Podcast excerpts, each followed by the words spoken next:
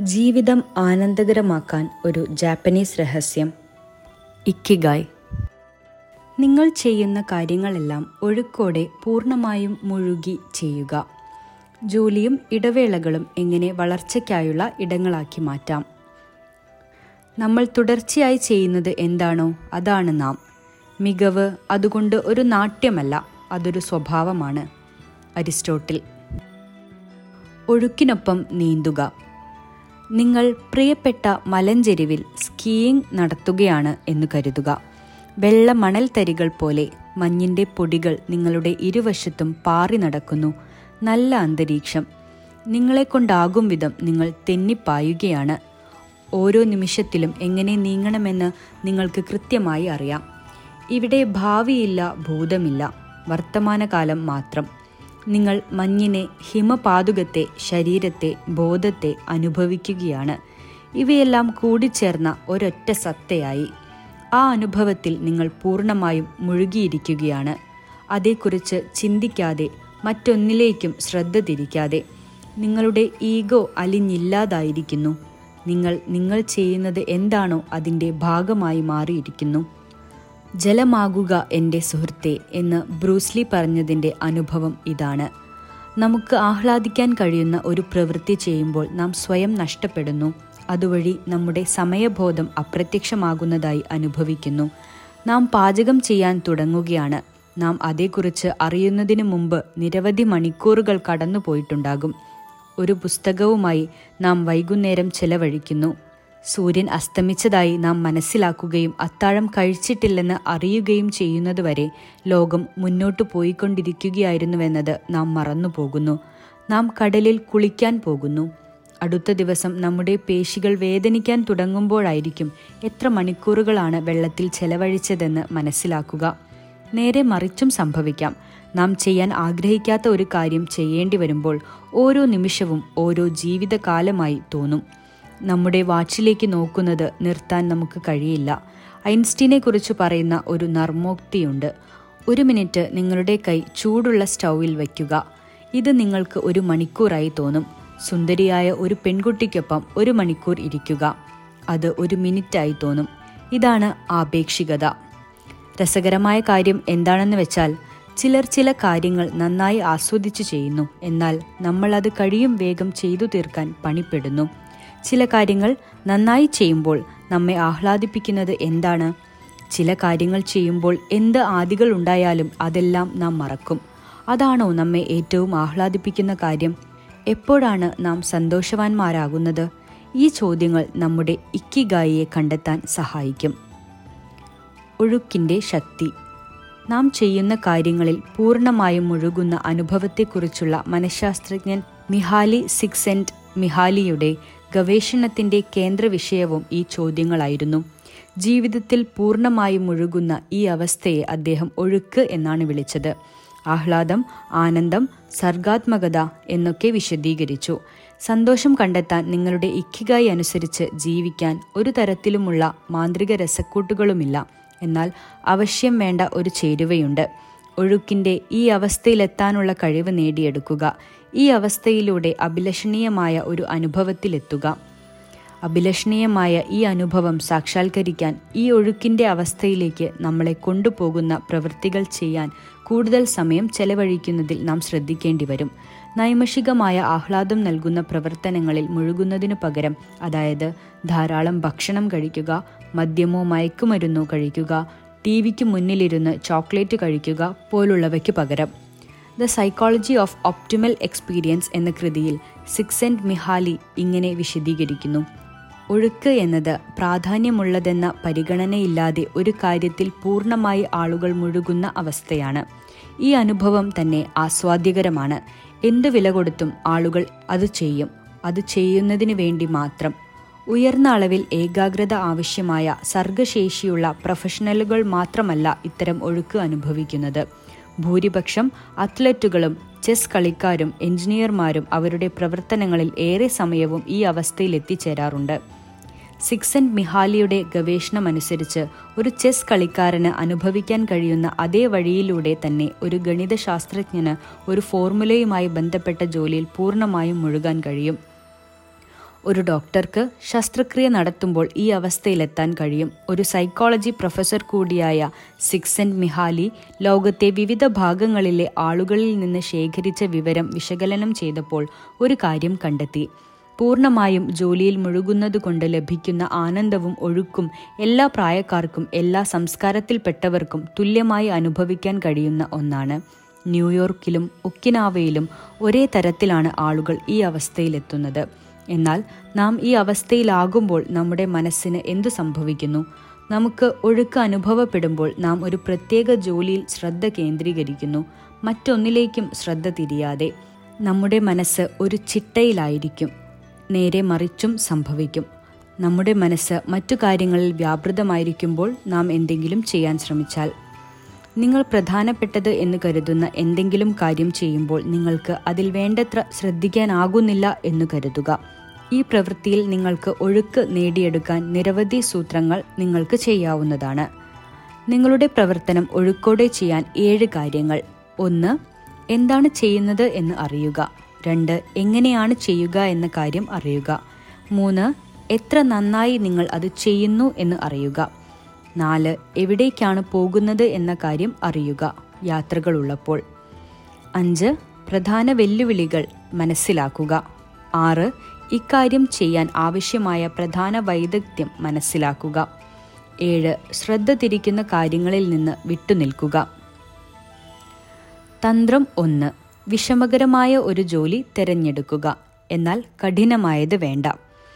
പൂർത്തിയാക്കാൻ സാധ്യതയുള്ള ഒരു ജോലി ഏറ്റെടുക്കാൻ നമ്മളെ പ്രോത്സാഹിപ്പിക്കുന്നതാണ് ഷാഫർ മാതൃക.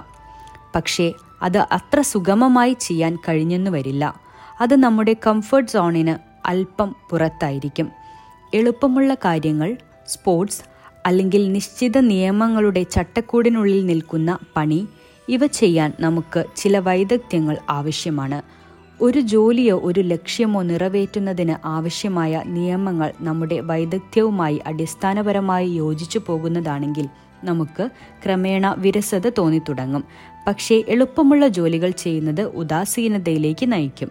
എന്നാൽ മറ്റൊരു വിധത്തിൽ പറഞ്ഞാൽ വിഷമകരമായ ജോലിയാണ് നാം സ്വയം ഏറ്റെടുക്കുന്നത് എങ്കിൽ അത് പൂർത്തിയാക്കാനുള്ള കഴിവ് നമുക്ക് ഇല്ല എങ്കിൽ നാം ഏതാണ്ട് പൂർണമായും അത് ഉപേക്ഷിക്കും. വീണ്ടും തുടങ്ങാൻ അസ്വസ്ഥത തോന്നും. മധ്യമാർഗം സ്വീകരിക്കുക എന്നതാണ് ഏറ്റവും നല്ല വഴി. നമ്മുടെ കഴിവുകളോട് ചേർന്നു നിൽക്കുന്ന ഒന്ന്. പക്ഷേ അവയിൽ നിന്ന് അല്പം വിപുലമായത്. എങ്കിലേ നമുക്ക് അതൊരു വെല്ലുവിളിയായി തോന്നൂ. ഇതിനെയാണ് ഏണസ്റ്റ് ഹെമിംഗ്വേ പറഞ്ഞത്. ചിലപ്പോൾ എനിക്ക് കഴിയുന്നതിനേക്കാൾ നന്നായി ഞാൻ എഴുതുന്നു എന്ന്. ചില കാര്യങ്ങൾ ചെയ്യുമ്പോൾ അവസാനം വരെ നാം വെല്ലുവിളികൾ പ്രതീക്ഷിക്കേണ്ടി വരും. എങ്കിലേ നാം സ്വയം അതിനുവേണ്ടി പ്രയത്നിക്കുന്നതിൽ ആഹ്ലാദം കണ്ടെത്താനാകൂ. ഇതേ ആശയം ബർട്രൻ റസൽ പറഞ്ഞിട്ടുണ്ട്. വിഷമകരമായ ഒരു കൃത്യം പൂർത്തിയാക്കാൻ അതിന് ആവശ്യമായ സമയം അനിവാര്യമായും നാം നീക്കിവെക്കേണ്ടി വരും. നിങ്ങളൊരു ഗ്രാഫിക് ഡിസൈനർ ആണെങ്കിൽ അടുത്ത പ്രൊജക്റ്റിനു വേണ്ടി പുതിയ സോഫ്റ്റ്വെയർ പഠിക്കേണ്ടി വരും. നിങ്ങളൊരു പ്രോഗ്രാമർ ആണെങ്കിൽ ഒരു പുതിയ പ്രോഗ്രാമിംഗ് ലാംഗ്വേജ് ഉപയോഗിക്കേണ്ടി വരും. നിങ്ങളൊരു നർത്തകനാണെങ്കിൽ വർഷങ്ങളായി നിങ്ങൾ അസാധ്യമെന്നു കരുതുന്ന ഒരു ചലനം നിങ്ങളുടെ പതിവ് ചലനങ്ങളുടെ ഭാഗമാക്കേണ്ടി വരും അല്പം പ്രത്യേകതകളുള്ള ഒന്ന് കൂട്ടിച്ചേർക്കുക. നിങ്ങളുടെ കംഫർട്ട് സോണിന് പുറത്തുള്ള ഒന്ന് ഏറ്റെടുക്കുക. വായിക്കുന്നത് പോലെ സുഗമമായ എന്തെങ്കിലും കാര്യം ചെയ്യുകയാണ് എന്ന് കരുതുക. അതിന് ചില നിയമങ്ങൾ പിന്തുടരേണ്ടി വരും അതിന് ചില കഴിവുകളും അറിവും ആവശ്യമാണ്. ഭൗതികശാസ്ത്ര വിദഗ്ധർക്കു വേണ്ടിയുള്ള ക്വാണ്ടം മെക്കാനിക്സിന്റെ ഒരു പുസ്തകം നമ്മൾ വായിക്കാൻ ഒരുങ്ങുന്നു എന്ന് കരുതുക. നമുക്കാകട്ടെ ഭൗതികശാസ്ത്രത്തിൽ അത്ര വൈദഗ്ധ്യവുമില്ല. ഏതാനും മിനിറ്റുകൾക്കുള്ളിൽ നാം ആ വായന ഉപേക്ഷിക്കും. നേരെ മറിച്ച് എന്താണ് ഒരു പുസ്തകത്തിൽ ഉള്ളത് എന്ന കാര്യം നമുക്ക് നേരത്തെ അറിയാമെങ്കിൽ അതിന്റെ വായന നമ്മളെ ബോറടിപ്പിക്കും.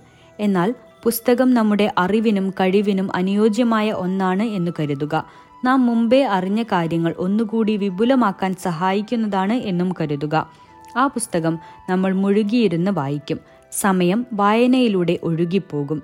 നമ്മുടെ ഇക്കിഗായിയുമായി നാം പൊരുത്തപ്പെട്ടു പോകുന്നതിന്റെ തെളിവാണ് ഈ ആഹ്ലാദവും സംതൃപ്തിയും. തന്ത്രം രണ്ട്. വ്യക്തമായ ശക്തമായ ലക്ഷ്യമുണ്ടായിരിക്കുക. വീഡിയോ ഗെയിമുകൾ ബോർഡ് ഗെയിമുകൾ സ്പോർട്സ് എന്നിവ പൂർണമായും മുഴുകി ഒഴുക്കോടെ നമുക്ക് ചെയ്യാൻ കഴിയും. കാരണം അതിന്റെ ലക്ഷ്യം വ്യക്തമാണ്. നിങ്ങളുടെ എതിരാളിയെ തോൽപ്പിക്കുക നിങ്ങളുടെ റെക്കോർഡ് തിരുത്തുക വ്യക്തമായി നിർവചിക്കപ്പെട്ട നിയമങ്ങൾ പിന്തുടർന്നിട്ടാണെങ്കിലും.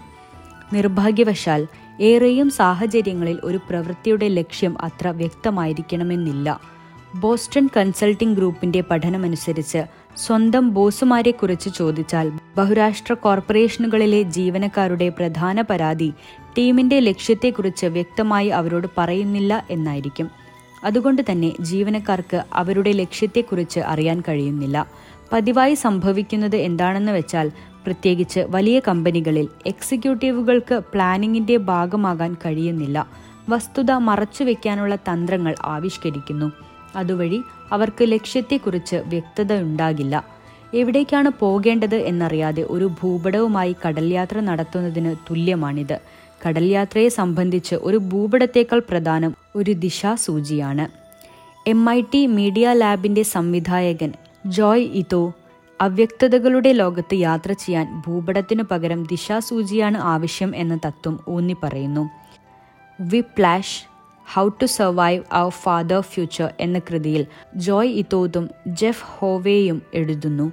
പ്രവചനങ്ങൾക്കതീതമായി അതിവേഗത്തിൽ ഈ ലോകം സഞ്ചരിച്ചു കൊണ്ടിരിക്കുമ്പോൾ വിശദമായ ഒരു ഭൂപടം നിങ്ങളെ കാടിനകത്തേക്ക് നയിക്കും.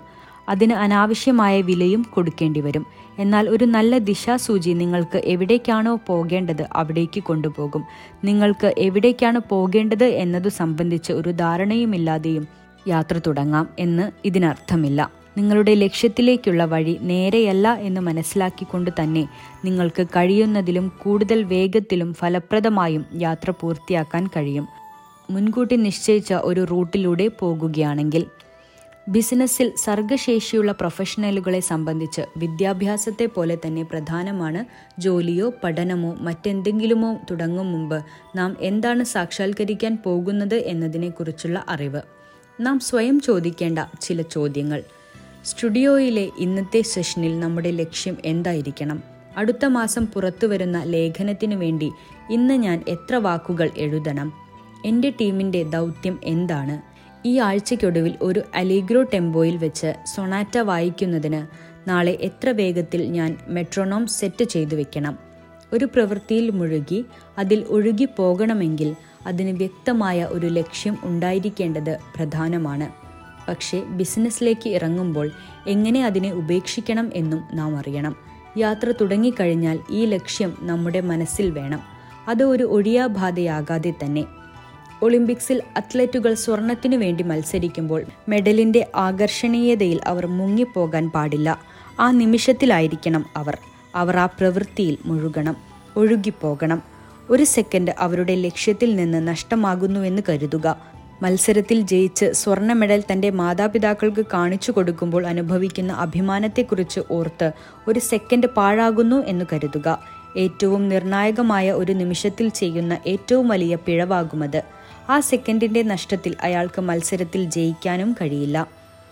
എഴുത്ത് സ്തംഭിച്ചു പോകുന്ന എഴുത്തുകാരുടെ അവസ്ഥ ഇതിന് ഉദാഹരണമാണ്. മൂന്ന് മാസം കൊണ്ട് ഒരു എഴുത്തുകാരന് ഒരു നോവൽ എഴുതി പൂർത്തിയാക്കാൻ കഴിയുമെന്ന് കരുതുക.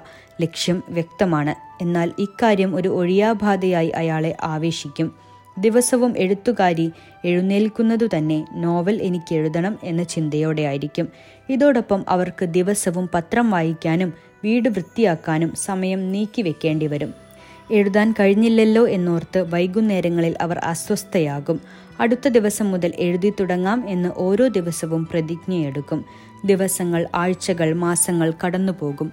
നമ്മുടെ എഴുത്തുകാരിക്ക് ഒരു വാക്ക് പോലും എഴുതാൻ കഴിഞ്ഞിട്ടില്ല.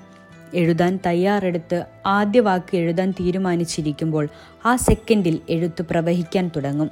അവളുടെ ഇക്കിഗായി പ്രകടമായി തുടങ്ങും.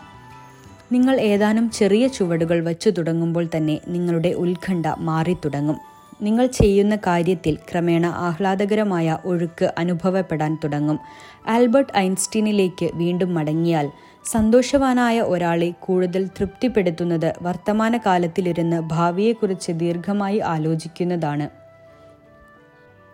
തന്ത്രം മൂന്ന്. ഒരു ജോലിയിൽ മാത്രം ശ്രദ്ധ കേന്ദ്രീകരിക്കുക. ഒരു പക്ഷേ ഇതാണ് നാം ഇന്ന് നേരിടുന്ന ഏറ്റവും വലിയ പ്രതിബന്ധം. അനവധി സാങ്കേതിക വിദ്യകളും ശ്രദ്ധ തിരിക്കുന്ന അനവധി കാര്യങ്ങളും ഉള്ളപ്പോൾ ഒരു ഇമെയിൽ തയ്യാറാക്കുമ്പോൾ നാം യൂട്യൂബിൽ ഒരു വീഡിയോ ശ്രദ്ധിക്കുകയാണ്.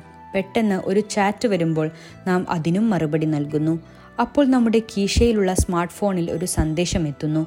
ഉടൻ അതിന് മറുപടി നൽകുന്നു. പിന്നീട് നാം കമ്പ്യൂട്ടറിന് മുന്നിലേക്ക് തിരിച്ചെത്തുന്നു. ഫേസ്ബുക്ക് ലോഗിൻ ചെയ്യുന്നു. മുപ്പത് മിനിറ്റ് അതിവേഗം പാഞ്ഞുപോയി. എന്തിനാണ് ഇമെയിൽ അയക്കാനിരുന്നതെന്ന കാര്യം നാം അപ്പോഴേക്കും മറന്നുപോകും. അത്താഴത്തിനൊപ്പം സിനിമ കാണാനിരിക്കുമ്പോൾ സംഭവിക്കുന്നതും ഇതാണ്. അപ്പോൾ നാം കഴിക്കുന്ന സാൽമൺ മത്സ്യത്തിന്റെ രുചി അവസാന കഷ്ണം വരെ നമുക്ക് തിരിച്ചറിയാൻ കഴിയില്ല. ജോലികൾ ഒരുമിച്ച് ചെയ്യുന്നത് സമയം ലാഭിക്കാൻ സഹായിക്കുമെന്ന് നാം പൊതുവെ കരുതാറുണ്ട്. എന്നാൽ ശാസ്ത്രീയ തെളിവുകൾ കാണിക്കുന്നത് അത് വിപരീത ഫലമുണ്ടാക്കും എന്നാണ്. വിവിധ ജോലികൾ ഒരേ സമയം ചെയ്യുന്നതിൽ മിടുക്കരാണെന്ന് അവകാശപ്പെടുന്നവർ പോലും അത്ര നല്ല ഗുണഫലമുണ്ടാക്കുന്നവരല്ല. യഥാർത്ഥത്തിൽ അവർ തീരെ കുറഞ്ഞ ഉൽപാദനക്ഷമതയുള്ളവരായിരിക്കും. നമ്മുടെ തലച്ചോറിന് കോടിക്കണക്കിന് വിവരങ്ങൾ ഗ്രഹിക്കാൻ കഴിയും. എന്നാൽ ഒരു സെക്കൻഡിൽ ഏതാനും ഡസൻ വിവരങ്ങളെ കൈകാര്യം ചെയ്യാൻ കഴിയൂ. അനവധി ജോലികൾ ഒരേ സമയം ചെയ്യാൻ കഴിയുമെന്ന് നാം പറയുമ്പോഴും നാം ജോലികൾക്കിടയിൽ അതിവേഗം അങ്ങോട്ടും ഇങ്ങോട്ടും സഞ്ചരിച്ചു കൊണ്ടിരിക്കുകയാണ് നിർഭാഗ്യവശാൽ നിരവധി ജോലികൾ ഒരേ സമയം ചെയ്യാൻ കഴിയുന്ന കമ്പ്യൂട്ടറുകളല്ല നാം. ഒന്നിടവിട്ട് ജോലികൾക്കിടയിൽ നമ്മുടെ എല്ലാ ഊർജവും ചെലവാക്കിക്കൊണ്ടിരിക്കുകയാണ്. ഒരു കാര്യത്തിൽ ശ്രദ്ധിച്ച് അത് നന്നായി ചെയ്യുന്നതിനു പകരം. ഒഴുക്കോടെ ജോലി ചെയ്യാനുള്ള ഏറ്റവും പ്രധാന കാര്യം ഇതാണ്. ഒരു സമയം ഒരു കാര്യത്തിൽ മാത്രം ശ്രദ്ധിക്കുക. സിക്സ് ആൻഡ് മിഹാലിയുടെ അഭിപ്രായത്തിൽ ഒരു ജോലിയിൽ ശ്രദ്ധ കേന്ദ്രീകരിക്കണമെങ്കിൽ നമുക്ക് ചില കാര്യങ്ങൾ ആവശ്യമാണ്. മറ്റൊന്നിലേക്കും ശ്രദ്ധ തിരിയരുത്. നാം ചെയ്യുന്ന കാര്യത്തിൽ ഓരോ നിമിഷവും പൂർണ നിയന്ത്രണമുണ്ടായിരിക്കണം. സാങ്കേതിക വിദ്യ മഹത്തരമാണ്. നമുക്ക് അതിന്റെ മേൽ നിയന്ത്രണമുണ്ടെങ്കിൽ അത് അത്ര മഹത്തരമായിരിക്കുകയില്ല. അത് നമ്മളെ നിയന്ത്രിക്കുകയാണെങ്കിൽ. ഉദാഹരണത്തിന് നമുക്ക് ഒരു ഗവേഷണ പ്രബന്ധം എഴുതണമെന്ന് കരുതുക. നിങ്ങൾക്ക് കമ്പ്യൂട്ടറിന് മുന്നിലിരുന്ന് ഗൂഗിൾ ഉപയോഗിച്ച് ആവശ്യമുള്ള വിവരങ്ങൾ തേടേണ്ടി വരും നിങ്ങൾ അത്ര അച്ചടക്കമില്ലാത്ത ആളാണെങ്കിൽ വെബിൽ തിരയുന്നത് നിങ്ങൾ അവസാനിപ്പിച്ച് പകരം പ്രബന്ധം എഴുതി തുടങ്ങും. ഇത്തരം സംഭവങ്ങളിൽ ഗൂഗിളും ഇന്റർനെറ്റും നിങ്ങളുടെ ജോലിയുടെ ഒഴുക്കിൽ നിന്ന് നിങ്ങളെ പിടിച്ചു വലിക്കുന്നു. ആ ഒഴുക്ക് ഏറ്റെടുക്കുന്നു. പല ജോലികൾക്കിടയിൽ ഓടി നടക്കാൻ നാം നമ്മളുടെ തലച്ചോറിനോട് തുടർച്ചയായി ആവശ്യപ്പെട്ടാൽ നാം സമയം പാഴാക്കുകയാണ്. കൂടുതൽ തെറ്റ് വരുത്തുകയാണ്. നാം ചെയ്ത കാര്യങ്ങളെക്കുറിച്ചുള്ള ഓർമ്മ ഇല്ലാതാക്കുകയാണ് ചെയ്യുന്നത്. ഇക്കാര്യം ശാസ്ത്രീയമായി തെളിയിക്കപ്പെട്ടതാണ്. ക്ലിഫോർഡ് ഇവാൻ നാസിന്റെ നേതൃത്വത്തിൽ സ്റ്റാൻഫോർഡ് സർവകലാശാലയിൽ നടത്തിയ നിരവധി പഠനങ്ങളിൽ കണ്ടെത്തിയത് ഒരേ സമയം ഒന്നിലധികം ജോലികൾ ചെയ്യുന്നത് നമ്മുടെ തലമുറയിൽ ഒരു പകർച്ചവ്യാധിയായിരിക്കുകയാണ് എന്നാണ്. നൂറുകണക്കിന് വിദ്യാർത്ഥികളുടെ സ്വഭാവമാണ് ഒരു പഠനത്തിൽ പരിശോധിച്ചത്. ഒരേ സമയം ചെയ്യാൻ കഴിയുന്ന കാര്യങ്ങളുടെ എണ്ണത്തിന്റെ അടിസ്ഥാനത്തിൽ ഇവരെ ഗ്രൂപ്പുകളായി തിരിച്ചു. നിരവധി ജോലികൾ ഒരുമിച്ച് ചെയ്യുന്നതിന് അടിമപ്പെട്ട ഏറെ പേരും നാലിലേറെ ജോലികൾ മാറി മാറി ചെയ്യാൻ താൽപ്പര്യമുള്ളവരായിരുന്നു ഉദാഹരണത്തിന് പാഠപുസ്തകം വായിക്കുന്ന സമയത്തു തന്നെ നോട്ട് തയ്യാറാക്കും. ഇന്റർനെറ്റിലെ പാഠങ്ങൾ കേൾക്കും. സ്മാർട്ട് ഫോൺ സന്ദേശങ്ങൾക്ക് മറുപടി നൽകും. ചിലപ്പോൾ ട്വിറ്റർ ടൈം ലൈൻ നോക്കും. നിരവധി ചുവപ്പ് നീല അസ്ത്രങ്ങളുള്ള ഒരു സ്ക്രീൻ ഓരോ സംഘം വിദ്യാർത്ഥികളെയും കാണിച്ചു. ചുവപ്പ് അസ്ത്രങ്ങളുടെ എണ്ണം കണക്കാക്കുന്ന വ്യായാമമായിരുന്നു ഇത്. ആദ്യം എല്ലാ വിദ്യാർത്ഥികളും ശരിയായി ഉത്തരം പറഞ്ഞു. വലിയ പ്രശ്നങ്ങളില്ലാതെ തന്നെ. നീല അസ്ത്രങ്ങളുടെ എണ്ണം കൂട്ടിയപ്പോൾ ചുവപ്പ് അസ്ത്രങ്ങളുടെ എണ്ണം കൂട്ടിയില്ല അവയുടെ സ്ഥാനം മാത്രം മാറ്റി. ഒന്നിലേറെ ജോലികൾ ഒരേ സമയം ചെയ്യാൻ നിയോഗിക്കപ്പെട്ട വിദ്യാർത്ഥികൾ കടുത്ത പ്രതിസന്ധിയിലായി. നിശ്ചിത സമയത്തിനുള്ളിൽ ചുവപ്പ് വസ്ത്രങ്ങളുടെ എണ്ണം കണക്കാക്കുന്നതിൽ. നിരവധി ജോലികൾ ഒരേ സമയം ചെയ്ത് പരിചയമില്ലാത്ത വിദ്യാർത്ഥികൾ ചെയ്യുന്ന അതേ വേഗത്തിൽ ഇത് അവർക്ക് ചെയ്യാനായില്ല. ഇതിന് ലളിതമായ ഒരു കാരണമുണ്ട്. നീല അസ്ത്രങ്ങൾ അവരുടെ ശ്രദ്ധ തിരിച്ചുവിട്ടു. പ്രാധാന്യം കണക്കിലെടുക്കാതെ തന്നെ എല്ലാ ഉത്തേജനങ്ങൾക്കും ശ്രദ്ധ നൽകാൻ അവരുടെ തലച്ചോറ് പരിശീലിക്കപ്പെട്ടിരിക്കുന്നു. എന്നാൽ മറ്റ് വിദ്യാർത്ഥികളുടെ തലച്ചോറ് ഒരു സമയം ഒരു ജോലി മാത്രം ചെയ്യുന്ന രീതിയിലാണ് പരിശീലിക്കപ്പെട്ടിരിക്കുന്നത്. ഈ കേസിൽ ചുവപ്പ് അസ്ത്രങ്ങൾ മാത്രം അവർ എണ്ണുന്നു നീല അസ്ത്രങ്ങളെ അവഗണിക്കുന്നു. മറ്റു ചില പഠനങ്ങൾ കാണിക്കുന്നത് ഒരേ സമയം നിരവധി കാര്യങ്ങൾ ചെയ്യുമ്പോൾ അത് നമ്മുടെ ഉൽപാദനക്ഷമത അറുപത് ശതമാനത്തോളവും നമ്മുടെ ഐ ക്യു പത്ത് പോയിന്റിലേറെയും കുറയ്ക്കും എന്നാണ്. Swedish Council for Working Life and Social Research ഇരുപത് ഇരുപത്തിനാല് പ്രായമുള്ള നാലായിരം പുരുഷന്മാർക്കിടയിൽ ഒരു പഠനം നടത്തി. അവർ സ്മാർട്ട് ഫോണുകൾക്ക് അടിമപ്പെട്ടവരായിരുന്നു. അതുമൂലം ഉറക്കം നഷ്ടപ്പെട്ടവരായിരുന്നു. വിദ്യാഭ്യാസ സ്ഥാപനത്തിൽ അവരുടെ സുഹൃത്തുക്കളുമായി അവർക്ക് ബന്ധം കുറവാണ്. വിഷാദ രോഗത്തിന്റെ ലക്ഷണം പ്രത്യക്ഷപ്പെട്ടു തുടങ്ങിയവരുമാണ്. ഒരു ജോലിയിൽ ശ്രദ്ധിക്കുന്നത് പൂർണമായി മുഴുകാനും ഒഴുക്കോടെ ജോലി ചെയ്യാനും കഴിയുന്നു. ഉൽപാദനക്ഷമത കൂട്ടുന്നു ഓർമ്മശക്തി വർദ്ധിപ്പിക്കുന്നു തെറ്റുവരുത്താനുള്ള സാധ്യത കുറയ്ക്കുന്നു നമുക്ക് ശാന്തത തോന്നുന്നു ചെയ്യുന്ന ജോലി നമ്മുടെ നിയന്ത്രണത്തിൽ. നമുക്ക് ചുറ്റുമുള്ളവരിൽ നാം പൂർണ ശ്രദ്ധ നൽകുമ്പോൾ നാം കൂടുതൽ പരിഗണിക്കപ്പെട്ടവരായി മാറുന്നു സർഗശേഷി വർദ്ധിപ്പിക്കുന്നു. നിരവധി ജോലികൾ ഒരേ സമയം ചെയ്യുമ്പോൾ ജോലി ഒഴുക്കോടെ ചെയ്യുന്നത് അസാധ്യം. ഉൽപാദനക്ഷമത അറുപത് ശതമാനം കുറയ്ക്കുന്നു. അങ്ങനെ തോന്നുകയില്ലെങ്കിലും കാര്യങ്ങൾ ഓർക്കാൻ വിഷമമായിരിക്കും. തെറ്റുപറ്റാനുള്ള സാധ്യത കൂടുതലാണ്. വൈകാരിക ക്ഷോഭം മൂലം മാനസിക പിരിമുറുക്കമുണ്ടാകുന്നു. ഇതേ തുടർന്ന് നിയന്ത്രണം നഷ്ടമാകും. അതോടെ നാം ചെയ്യുന്ന ജോലികൾ നമ്മെ നിയന്ത്രിക്കാൻ തുടങ്ങും. ഉത്തേജനങ്ങളുടെ അടിമകളായതുമൂലം നമ്മുടെ ചുറ്റുമുള്ളവരെ മുറിവേൽപ്പിക്കേണ്ടി വരുന്നു. സദാ നമ്മുടെ ഫോണുകൾ പരിശോധിക്കുന്നു എല്ലായ്പ്പോഴും സോഷ്യൽ മീഡിയയിൽ. സർഗശേഷി കുറയ്ക്കുന്നു. ഒഴുക്ക് തടയുന്ന പകർച്ചവ്യാധിയുടെ ഇരയാകുന്നതിൽ നിന്ന് നമുക്ക് എങ്ങനെ രക്ഷപ്പെടാൻ കഴിയും? ഒരു ജോലിയിൽ മാത്രം ശ്രദ്ധ കേന്ദ്രീകരിക്കും വിധം നമ്മുടെ തലച്ചോറിനെ എങ്ങനെ പരിശീലിപ്പിക്കാം? നമ്മുടെ ശ്രദ്ധ തിരിക്കാതിരിക്കാനുള്ള സമയവും ഇടവും ഉണ്ടാക്കാനുള്ള ഏതാനും മാർഗങ്ങളിതാ. ഇതിലൂടെ നമുക്ക് ഒഴുക്ക് വീണ്ടെടുക്കാനും അങ്ങനെ നമ്മുടെ ഇക്കിഗായിയെ സ്പർശിക്കാനും കഴിയും. നിങ്ങൾ ഉണർന്ന് ആദ്യ മണിക്കൂറിലും നിങ്ങൾ ഉറങ്ങാൻ പോകുന്നതിന്റെ അവസാന മണിക്കൂറിലും ഒരു തരത്തിലുമുള്ള സ്ക്രീനിലും നോക്കാതിരിക്കുക. ജോലിയിൽ മുഴുകുന്നതുവരെ നിങ്ങളുടെ ഫോൺ ഓഫാക്കി വയ്ക്കുക ഈ സമയത്ത് ഏറ്റവും പ്രധാനമായി കാണേണ്ടത് നിങ്ങൾ ചെയ്യാനായി തിരഞ്ഞെടുത്ത ജോലിയാണ്. ഇത് അല്പം കഠിനമായി തോന്നുന്നുണ്ടെങ്കിൽ ഫോണിലെ ശല്യപ്പെടുത്തരുത് എന്ന ബട്ടൺ ഓൺ ചെയ്യുക. അപ്പോൾ അടിയന്തര ഘട്ടങ്ങളിൽ ഏറ്റവും അടുത്ത ആളുകൾക്ക് മാത്രമേ നിങ്ങളുമായി ബന്ധപ്പെടാൻ കഴിയൂ. ആഴ്ചയിൽ ഒരു ദിവസം ശനിയാഴ്ചയോ ഞായറാഴ്ചയോ സാങ്കേതിക വിദ്യകളിൽ നിന്ന് വിട്ടുനിൽക്കുക ഈ വായനയിലോ വൈഫൈ ഇല്ലാതെ എം പി ത്രീ പ്ലെയറുകളിലോ മാത്രം ഒതുങ്ങുക. വൈഫൈ ഇല്ലാത്ത കഫേയിലേക്ക് പോകുക. ദിവസം ഒന്നോ രണ്ടോ ഇമെയിലുകൾക്കു മാത്രം മറുപടി നൽകുകയും വായിക്കുകയും ചെയ്യുക. ഇതിനുള്ള സമയം കൃത്യമായി മാറ്റിവെക്കുക. അതിൽ ഉറച്ചു നിൽക്കുക. പൊമോദോറോ എന്ന തക്കാളി സോസ് ഉണ്ടാക്കുന്ന വിദ്യ ചെയ്തു നോക്കുക. അടുക്കളയ്ക്ക് വേണ്ടി ഒരു സമയം സ്വയം നീക്കിവെക്കുക ചിലത് തക്കാളി സോസിനെ പോലെ തോന്നും അല്ലെങ്കിൽ തക്കാളിയെ പോലെ. ഒരു ജോലിയിൽ മാത്രം ശ്രദ്ധിക്കുക. അത് മുന്നോട്ട് പോകുന്നതുവരെ പൊമോദോറോ ടെക്നിക്കിന് ഇരുപത്തിയഞ്ച് മിനിറ്റ് പണിയുണ്ട്. ഓരോ ഘട്ടത്തിലും അഞ്ച് മിനിറ്റ് വിശ്രമവും. പക്ഷേ നിങ്ങൾക്ക് അത് അമ്പത് മിനിറ്റ് ജോലിയെടുത്തും പത്ത് മിനിറ്റ് വിശ്രമത്തിലൂടെയും ചെയ്യാം.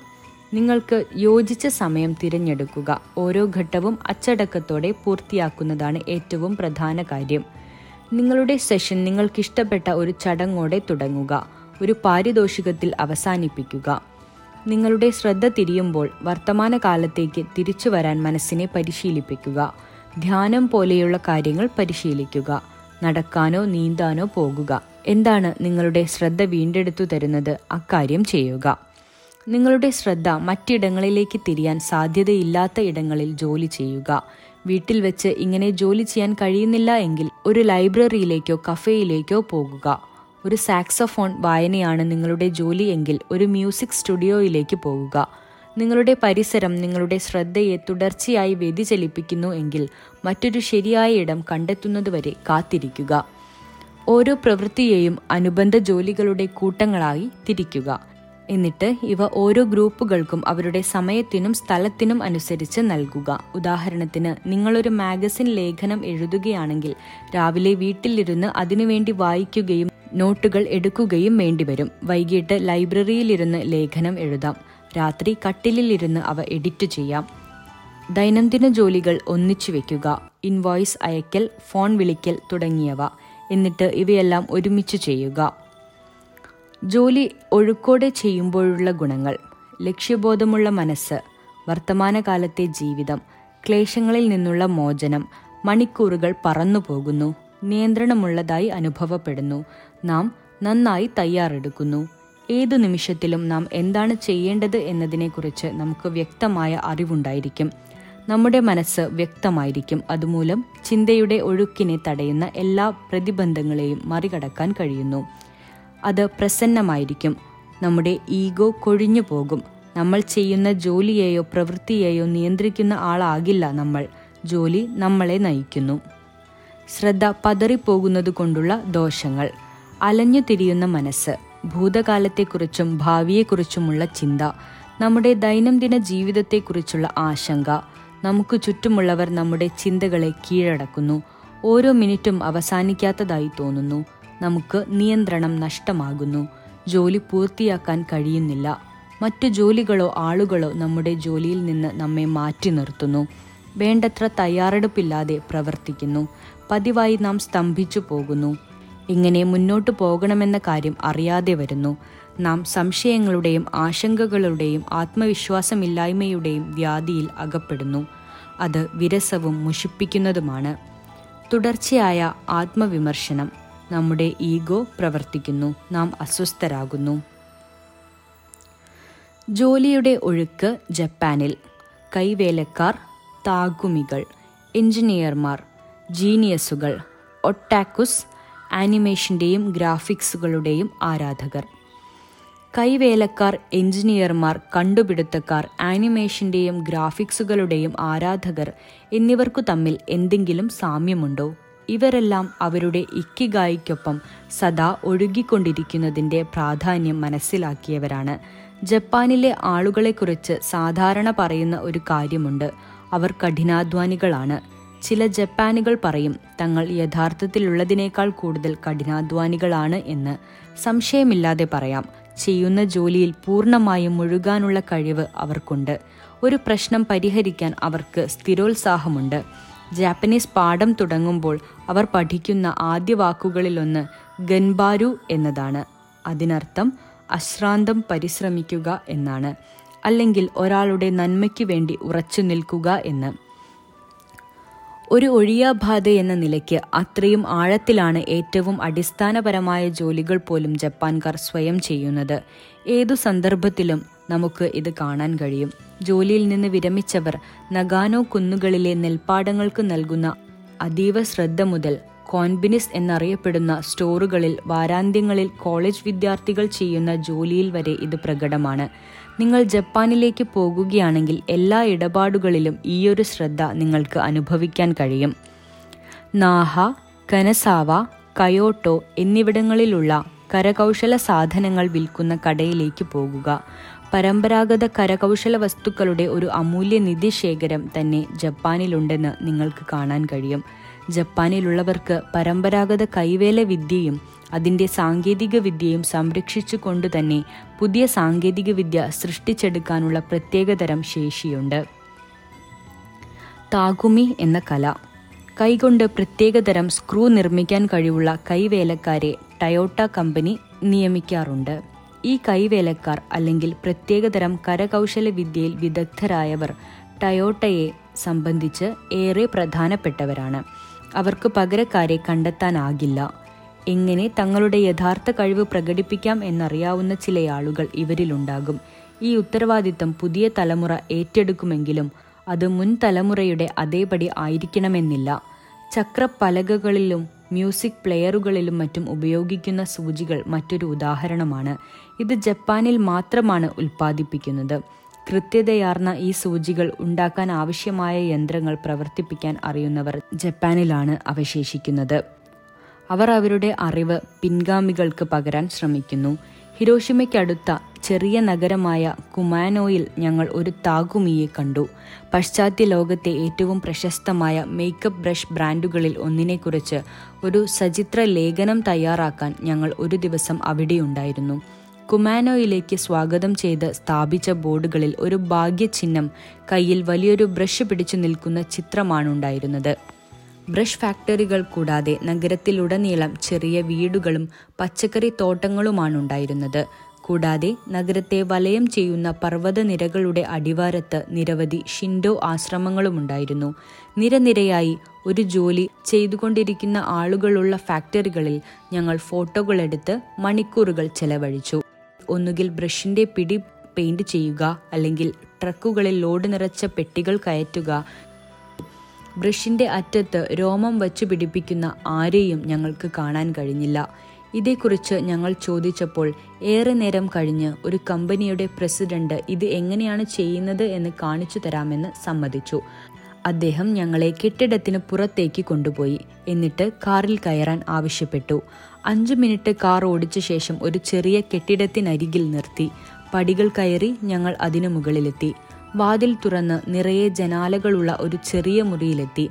അവിടെ മനോഹരമായ അകൃത്രിമ വെളിച്ചം നിറഞ്ഞിരുന്നു. മുറിയുടെ നടുക്ക് മുഖംമൂടി ധരിച്ച ഒരു സ്ത്രീ ഇരിക്കുന്നു. നിങ്ങൾക്ക് അവളുടെ കണ്ണുകൾ മാത്രമേ കാണാൻ കഴിയൂ. ബ്രഷുകൾക്ക് വേണ്ടി ഓരോ രോമങ്ങളും അവർ അതീവ ശ്രദ്ധയോടെ വേർതിരിച്ചെടുക്കുകയാണ്. തന്റെ വിരലുകളും കൈകളും അതിമനോഹരമായി ചലിപ്പിച്ചുകൊണ്ട് ചീർപ്പുകൊണ്ടും കത്രിക കൊണ്ടും രോമങ്ങൾ വേർതിരിച്ചുകൊണ്ട് അവൾ ഞങ്ങളുടെ സാന്നിധ്യം അറിഞ്ഞതുപോലുമില്ല. അവളുടെ ചലനങ്ങൾ അതീവ വേഗത്തിലായിരുന്നു. എന്താണ് അവൾ ചെയ്യുന്നത് എന്ന് പോലും പറയാൻ കഴിയാത്ത വിധം വേഗത്തിൽ. കമ്പനിയുടെ പ്രസിഡന്റ് അവളോട് പറഞ്ഞു എന്തിനാണ് ഞങ്ങൾ അവളുടെ ഫോട്ടോ എടുത്തതെന്ന്? ഞങ്ങൾക്ക് അവളുടെ വായി കാണാൻ കഴിഞ്ഞില്ല. പക്ഷേ ഒന്ന് മന്ദഹസിച്ചപ്പോൾ കണ്ണുകളിലെ തിളക്കവും സംസാരത്തിലെ ആനന്ദവും ഞങ്ങൾക്ക് അനുഭവിക്കാൻ കഴിഞ്ഞു. അവൾ സന്തോഷവതിയായിരുന്നു. സ്വന്തം ജോലിയെക്കുറിച്ചും ഉത്തരവാദിത്തത്തെക്കുറിച്ചും അവൾ അഭിമാനത്തോടെ പറഞ്ഞുകൊണ്ടിരുന്നു. അവളുടെ ചലനങ്ങൾ ക്യാമറ ഷട്ടറുകളുടെ വേഗം പരമാവധി കൂട്ടി ഞങ്ങൾ ഒപ്പിയെടുത്തുകൊണ്ടിരുന്നു. അവളുടെ കൈകൾ നൃത്തം ചെയ്തുകൊണ്ടിരുന്നു. ഉപകരണങ്ങൾക്കൊപ്പം അവൾ വേർതിരിച്ചെടുക്കുന്ന രോമങ്ങൾക്കൊപ്പം ഒഴുകിക്കൊണ്ടിരുന്നു. ഈ താഗുമി കമ്പനിയിലെ ഏറ്റവും പ്രധാനപ്പെട്ട വ്യക്തികളിൽ ഒരാളാണെന്ന് പ്രസിഡന്റ് ഞങ്ങളോട് പറഞ്ഞു. അവളെ മറ്റൊരു കെട്ടിടത്തിൽ ഒളിപ്പിച്ചു താമസിപ്പിക്കുകയാണെങ്കിലും കമ്പനിയിലുണ്ടാക്കുന്ന എല്ലാ ബ്രഷുകളുടെയും രോമങ്ങൾ അവളുടെ കൈകളിലൂടെ കടന്നു പോകുന്നവയാണ്